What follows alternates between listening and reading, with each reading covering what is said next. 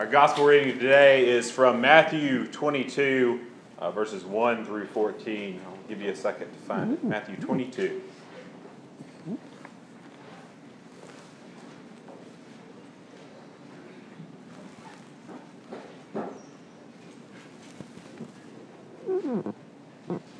Once more, Jesus spoke to them in parables, saying, The kingdom of heaven may be compared to a king who gave a wedding banquet for his son. He sent his slaves to call those who had been invited to the wedding banquet, but they would not come. Again, he sent other slaves, saying, Tell those who have been invited, Look, I've prepared my dinner. My oxen and my fat calves have been slaughtered, and everything is ready. Come to the wedding banquet. But they made light of it and went away, one to his farm, another to his business. While they, the rest seized his slaves, mistreated them, and killed them. The king was enraged. He sent his troops, destroyed those murderers, and burned their city. Then he said to his slaves, The wedding is ready, but those invited were not worthy. Go therefore into the main streets and invite everyone you find to the wedding banquet. Those slaves went out into the streets and gathered all whom they found, both good and bad, so the wedding hall was filled with guests. But when the king came in to see the guests, he noticed a man who was not wearing a wedding robe. And he said to him, Friend, how did you get in here without a wedding robe? And he was speechless. Then the king said to his attendants, Bind him at hand and foot and throw him out into the outer darkness where there will be weeping and gnashing of teeth. For many are called, but few are chosen. The word of God for the people of God. Thanks be to God. Um, when I was in college, there was a surefire way to get people to your meeting for your club or whatever, whatever it is you wanted to come to. And you just put out a sign and you advertise you were going to have free pizza right? You have free food, people will come. That's not just a college thing, that's true in the world in general. If there's free food, people are going to show up. Because who doesn't like free food? Know? Uh, there was an economist one time who said that uh, there's no such thing as a free lunch, and what he meant by that is, you know, it always costs you the second best thing to do. But it seems that when it comes to food, people usually don't have a second best thing to do. They want to show up when there's free food. And so when we read this parable, that Jesus told his disciples in the last week of his life while he was on his way to the cross. It, it probably strikes us a little strangely. I mean, who hears that the king has invited you to a wedding banquet where there's going to be a feast and you wouldn't show up? Who would do such a thing? And so, this strange story that Jesus tells should call us to think think pretty deeply about what it means to be invited to God's wedding banquet and what it means to come to God's table and to respond to the invitation that God offers us. In the story that Jesus tells as king, he, he has a son who's going to get married, so he sends out his servants. He sends out the first wave and he invites people to come to the wedding. He's come, there's going to be a wedding, come and, and feast. And people don't respond to it.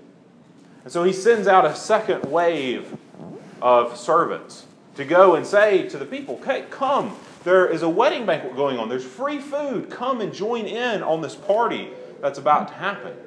But when the servants go out and they meet people, this is the first they meet, and the person goes off to his farm. The second one they meet, it goes off to take care of, of other business that he has. And then the others are seized and killed.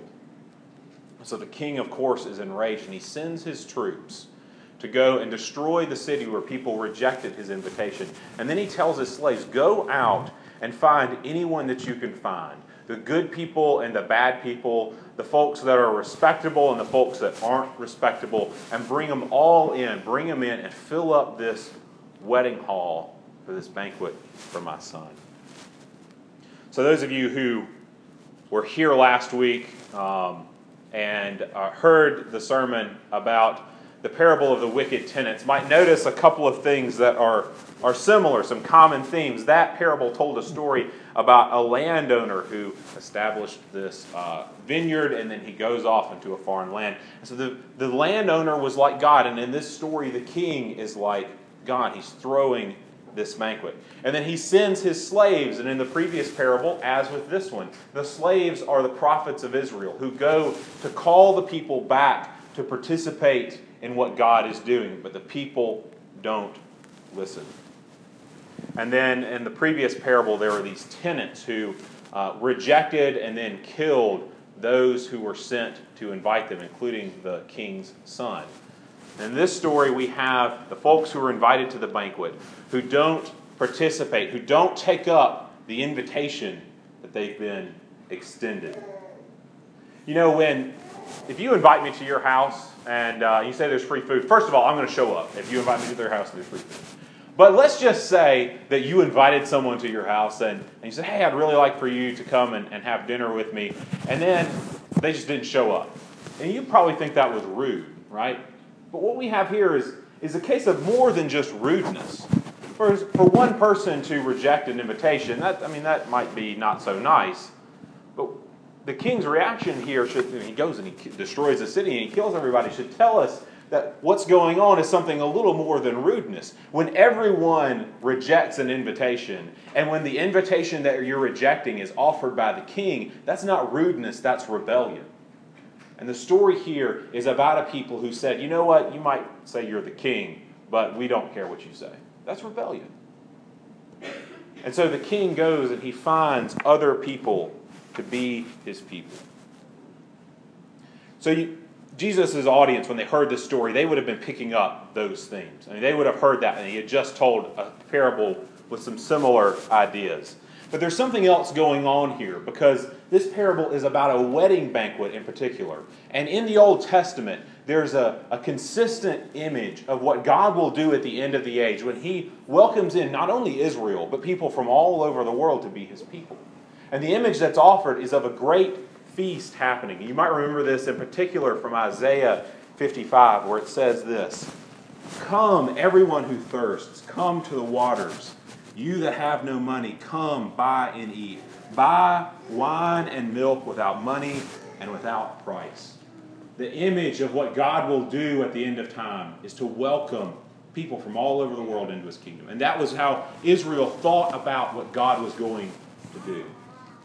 And then the Christians, in response to, to this story and to others, begin to talk about what it will mean when Christ returns at the end of the age. So, Jesus, when he tells this story, he's drawing on this imagery from Isaiah and other places where he says there's going to be a banquet. And in fact, it's going to be a wedding banquet. And the Christian audience that Matthew wrote this to, and he's telling the story in this way, is going to be thinking about what we call the messianic banquet the banquet when, when Jesus returns to his people. Um, you might know this from, from um, the revelation of John, where he talks about when Christ comes back, there will be this great celebration where Christ is, in a sense, marrying the church. It will be the wedding feast of the Lamb. And this is what Revelation 19, starting with verse 7, says Let us rejoice and exult and give, give him the glory, for the marriage of the Lamb has come, and his bride has made herself ready. It has been granted to be clothed with fine linen, bright and pure. For the fine linen is the righteous deeds of the saints. And the angel said to me, Write this Blessed are those who were invited to the marriage supper of the Lamb. And he said to me, These words are true words of God. The wedding supper of the Lamb. This is a story about what it means to be invited to be one of Christ's people. And that invitation comes not to the folks who think that they've earned it, it doesn't come to the people who uh, think that because of their money or because of their moral worth that they have a seat at God's table. But it comes to the people who, good and bad, are there simply because of God's invitation to them. And, brothers and sisters, when we show up to be a part of God's people, we can't think that we've earned our place in or that we've bought our place in because we're only there by the invitation of the one who welcomes his enemies to sit at the table with him. That is the, the vision that Jesus is offering his disciples in the last week of his life. This is a story that we as a church, we still live in it. The early Christians, they would have these things called love feasts. Every night of the week they would get together and they'd have they'd eat a meal together. And at the end of that meal or at some point in that meal depending on the time and place they would celebrate the lord's supper. And so sharing a meal together became a way to build up the body and to remind them that they were all in a sense right then a part of what god's going to do when god comes back in christ.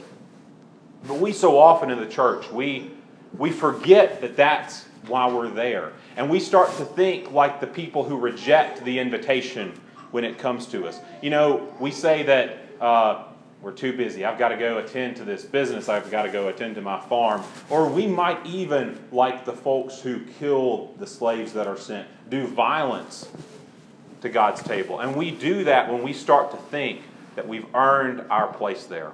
I know of a church in Nashville, I don't like to bash other churches, but this is just crazy uh, that advertised itself on a billboard as a church for young professionals. Seriously. Church is a church for all people of all ages and nations and generations. But don't think that we're better because we, I mean, we all do this in some way or another. And lots of churches start to think that the church revolves around them and, and their family and the folks that they know. It's the same kind of thing, thinking that the church is restricted to just a particular group of people. Um, I ran into a friend of mine at the grocery store yesterday who was telling me about her home church in Kemper County that does exactly that. Had somebody stand up and said, "You know, this is our church. It's our family church." Said, no, it's not your family church. It's Christ's church. And so for us, we have to, I think, constantly be on guard to ask ourselves: Are we, are we setting boundaries? Are we cutting people off from coming to the invitation that Christ has offered them. We live in a zip code of, uh, I looked it up, 1,322 people, more or less. We don't have room, just practically, we don't have room to set boundaries. Because our church is called to be a church for all people. You know, we, we, uh, we call us, our churches together, a charge. And the charge there, the idea is not only is it my pastoral charge over the four churches, but it's our church's charge to be in ministry to our whole community because all of us are ministers of God all of us are called to care for this place that God has given us. And I think uh, in many ways it's a great thing that we have these four different congregations spread out in different places where we can get to know people where they are and be in those communities and have a living presence to the invitation of God where we are. So we're, even though we're, and it's great that we can come together today and celebrate our unity and mission while going out and then going back to those places to live out the gospel where God has called us there. It's a great thing. But when we come to the table, we can't come thinking that it's our table. Uh, I came across this great quote uh, by this theologian named Ernst Käsemann talking about the Lord's Supper and how it was practiced by the early Christians. And he said this The Lord's Supper is not only the feast of the deeply unworthy, but is also the feast of the needy, the yearning, the oppressed, the despairing, the accursed of this world, because the supper is the reflection of Golgotha. It's the reflection of Christ on the cross in our present time. No one can be a guest of the crucified. No one can be a guest of Jesus who is unable to cast off the cloak of borrowed or imagined piety in order to stand with the naked, the freezing, and the despised outside the church, to be their neighbor. When we, when we truly celebrate the Lord's Supper, the line from the 23rd Psalm is fulfilled You prepare a table before me in the presence of my enemies. When we come to the cross, we come to God as his enemies, those who wanted nothing to do with him, but are there by invitation.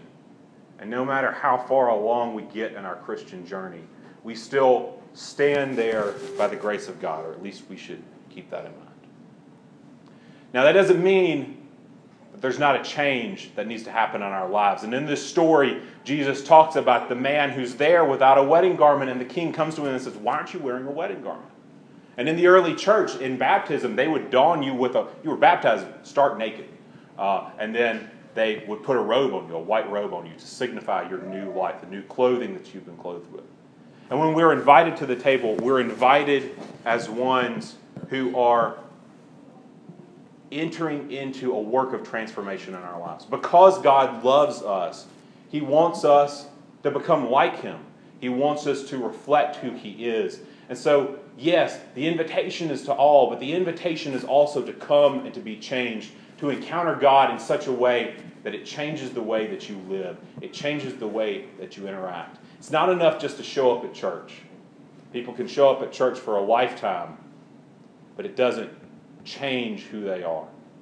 But when you encounter the living God at His table, it should change who